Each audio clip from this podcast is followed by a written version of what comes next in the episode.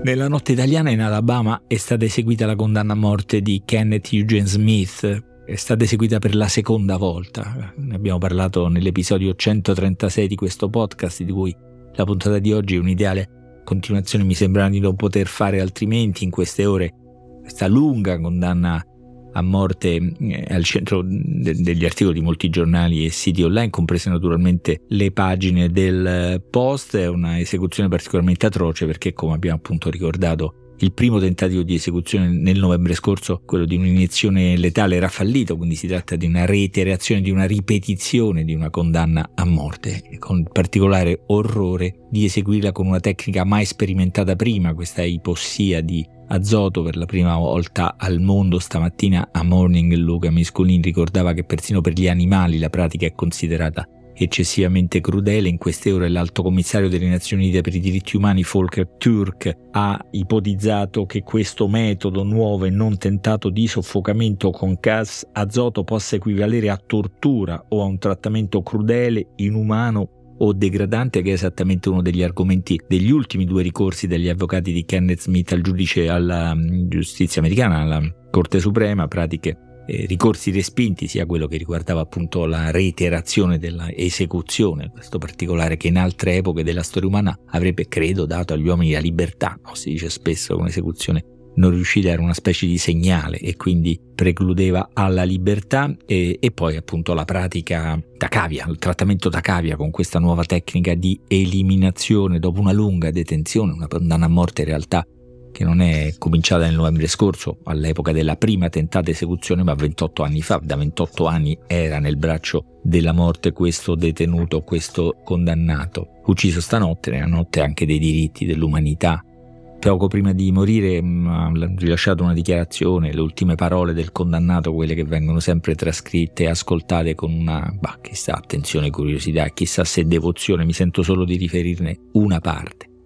Stasera l'Alabama ha fatto compiere all'umanità un passo indietro.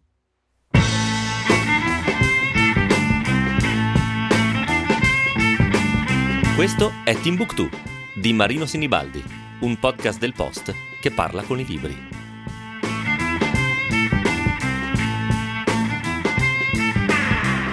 La seconda condanna a morte di un imputato ucciso due volte mi ha fatto pensare alla possibilità di un secondo libro da leggere sulla pena di morte dopo le riflessioni di Albert Camus eh, scritte a metà degli anni 50,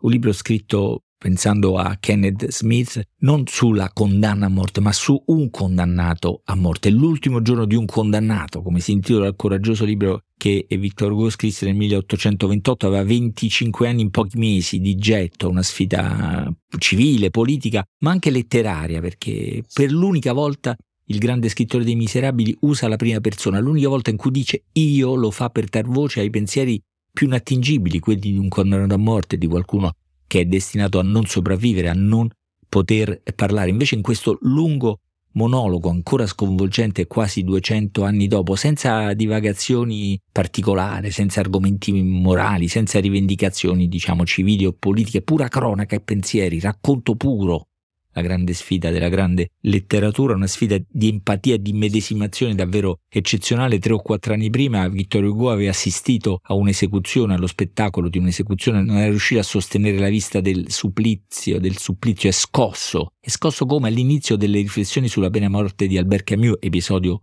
136 di questo podcast, Camus racconta di suo padre, no? che uscì nauseato dallo spettacolo dell'esecuzione a morte cui tutti lo invitavano a, Victor Hugo accade qualcosa eh, del genere e ne trasse un libro potente che suscitò molte discussioni, molte polemiche all'epoca, molte critiche anche tra i suoi amici per la avanzata proposta che conteneva, l'avanzata condanna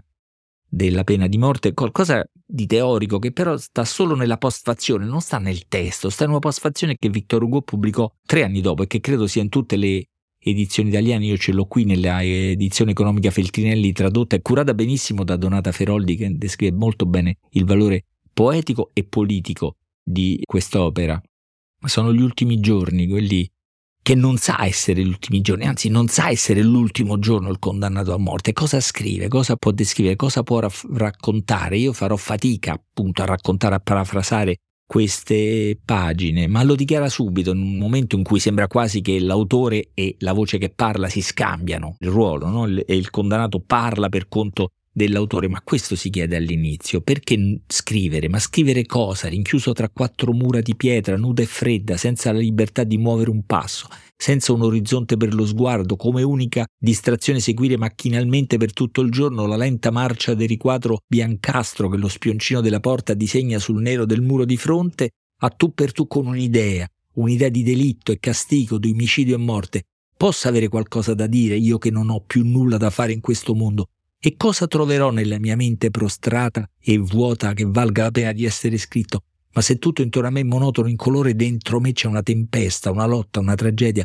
e più avanti quello che scriverò forse non sarà inutile. Ma poi è sempre il condannato che parla di sé dopo aver dato in qualche modo voce allo scrittore, aver svelato la sua intenzione, l'intenzione peraltro di un grande sforzo titanico di empatia e immedesimazione, in cui in fondo invita noi invita noi a fare altrettanto come in certi progetti educativi o in certe performance artistiche immersive in cui veniamo invitati a metterci nei panni, nell'esperienza, nella sofferenza di qualcun altro. Ecco, Hugo prova a mettersi nei panni, i pensieri di un condannato a morte, ci invita a fare altrettanto e in fondo tutto il libro è il segno di questa sfida in prima persona, un lungo monologo, fin dalla prima pagina, la nostalgia della vita, della libertà, sono cinque settimane che vivo questo pensiero, condannato a morte.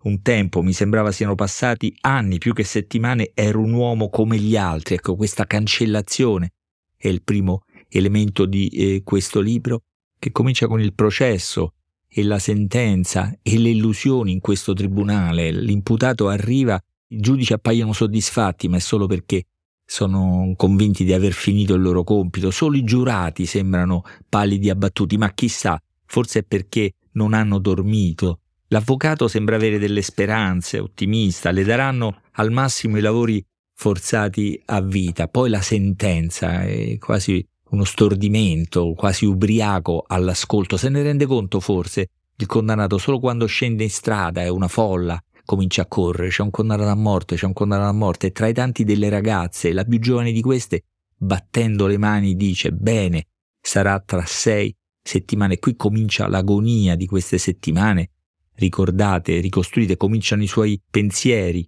Da un lato una sorta di consolazione filosofica, tutti siamo condannati a morte con rinvii indifferiti, ma poi il pensiero a qualcosa di concreto, la madre, la moglie e la figlia, soprattutto la figlia, la madre viene giudicata vecchia, per la verità avrebbe 64 anni, ma insomma.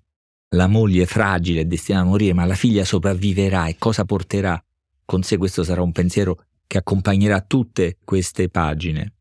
Pagine segnate come da una sorta di rintocco continuo, in realtà sono la storia, questa è la trama, la suspense potremmo dire, se volessimo usare per una storia del genere un termine così un po' futile è il tempo che si assottiglia, questo è il racconto, è il tempo che si assottiglia e scompare, è la vita che scompare con il tempo che passa. Poi c'è un grande scrittore capace di dare tocchi, diciamo, di colore, di descrizione, di, di com'è la vita in carcere, della lingua che si parla, degli altri detenuti. Rispetto agli altri detenuti il nostro condannato appare più raffinato e forse più impreparato e naturalmente cominciamo a chiederci quale sarà stato il suo delitto, quale sarà stata la sua colpa di cui finora nulla ci è stato detto. Continua questo continuo confronto con il tempo, le sei settimane che non riesce più a calcolare, perde in qualche modo la cognizione del tempo che passa e sono solo giornate avide, eh, trascorse in una attesa continua, in un'esplorazione della cella, vede i nomi degli altri condannati sui muri, la storia dell'antico castello di Bisetre, dove, dove è detenuto, vede i nomi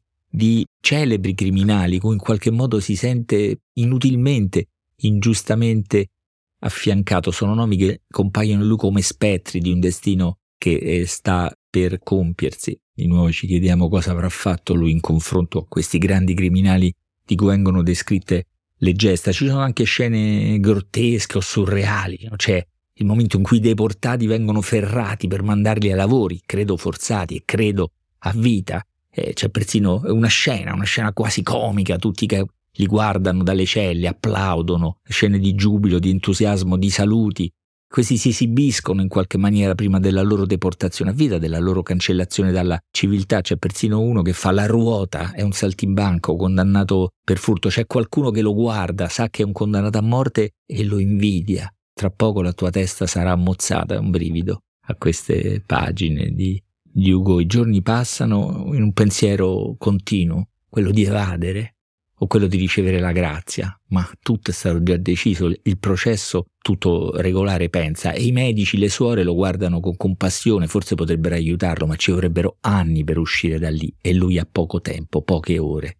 Anche l'ultima notte trascorre con questi pensieri, ma lui non sa che è l'ultima notte, lo scoprirà alla mattina quando il direttore entra nella sua cella e gli comunicherà è per oggi e tutto comincia a precipitare. L'immagine del patibolo quando aveva scandagliato la, la cella lungo i muri per capire che cosa avevano lasciato gli altri detenuti, era quasi svenuto quando aveva visto tratteggiata la sagoma del, del patipolo che si avvicina. I giorni sono trascorsi così, è stato trattato con... bene, lui dice di sì, è stato trattato come un pacco, come una cosa, perché aveva perso tutta la sua umanità ed è stato trattato bene solo perché avrebbe dovuto essere consegnato sano e salvo alla pena eh, capitale che è già in corso di esecuzione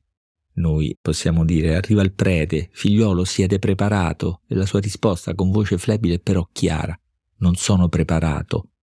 ma sono pronto. Si dibatte continuamente tra l'accettazione silenziosa e la rivolta disperata, il condannato a morte. Il tempo passa, lo lasciano solo per mezz'ora, deve trovare una maniera per scappare, ma non c'è nessuna possibilità. Comincia il viaggio la folla si accumula a guardarlo, urla, quasi uno spettacolo, i, i protagonisti, il boia, compare il boia con la faccia rubizza, il cappello strano.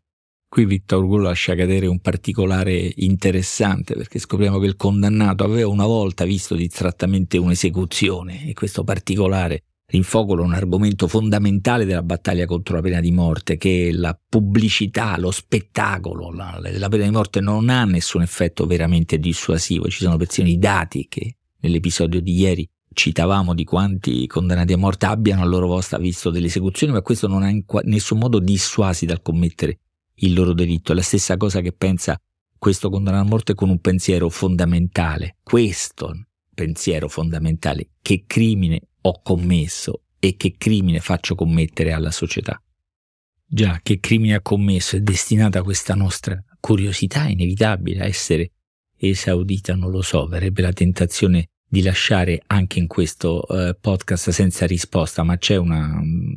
geniale forse trovata letteraria che in realtà corrisponde a una forte intenzione civile che è il capitolo 47 di questo testo che è una specie di manoscritto, no? di fogli lasciati da questo condannato a morte, quello che si intitola La mia storia, ma nel testo porta questa nota dell'editore. Non si è ancora riusciti a ritrovare i fogli che si ricollegavano a questo. Forse, come sembrano indicare quelli che seguono, il condannato non ha avuto il tempo di scriverli. Era tardi quando gli è venuta questa idea, cioè l'idea finalmente di scrivere la sua storia, di rivelare il suo crimine, Forse non è tempo per farlo, forse questi fogli sono andati persi. Sicuramente Victor Hugo ritiene questo particolare poco rilevante.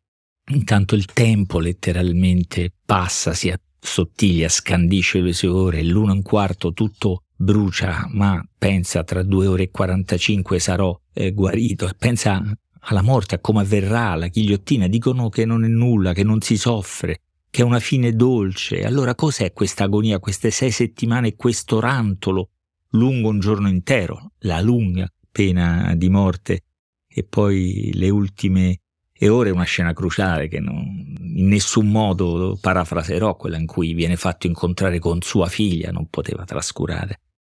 il grande scrittore romantico, una scena così emotivamente, beh anche ricattatoria naturalmente, ma vedrete che non sarà così, sarà, sarà, è sorprendente per il modo in cui conclude e non conclude questa storia, poi ci saranno le ultime ore, gli ultimi momenti, l'ultimo gesto, l'ultima attesa, l'attesa della grazia, del tempo, cinque minuti ancora, cinque minuti per la mia grazia.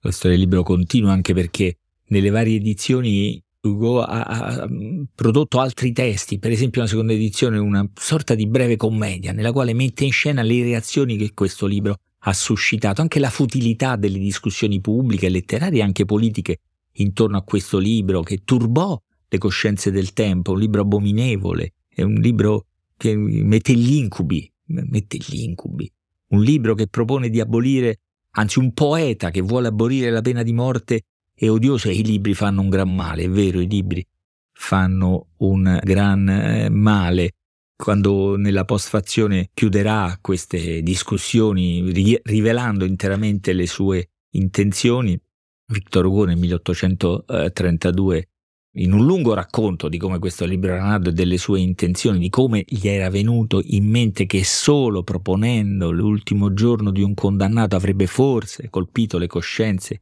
del suo tempo e noi 200 anni dopo, siamo ancora quasi 200 anni dopo, siamo ancora qui a interrogarsi, scriverà, sicché non si conoscerà scopo più elevato, più sacro, più nobile di questo, contribuire all'abolizione della pena di morte, un colpo d'ascia per allargare quella frattura della, dell'indifferenza che aveva intaccato 66 anni fa Cesare Beccaria, quindi un omaggio al nostro grande Cesare Beccaria, a questo libro che aveva intaccato la vecchia forca innalzata da secoli sulla cristianità. 200 anni dopo siamo di fronte nemmeno più a quella forca, a un'esecuzione così atroce come quella in cui queste ore a distanza abbiamo assistito e come reazione non possiamo che contribuire a leggere, pensare e a cambiare. Scrivete a timbuktu.it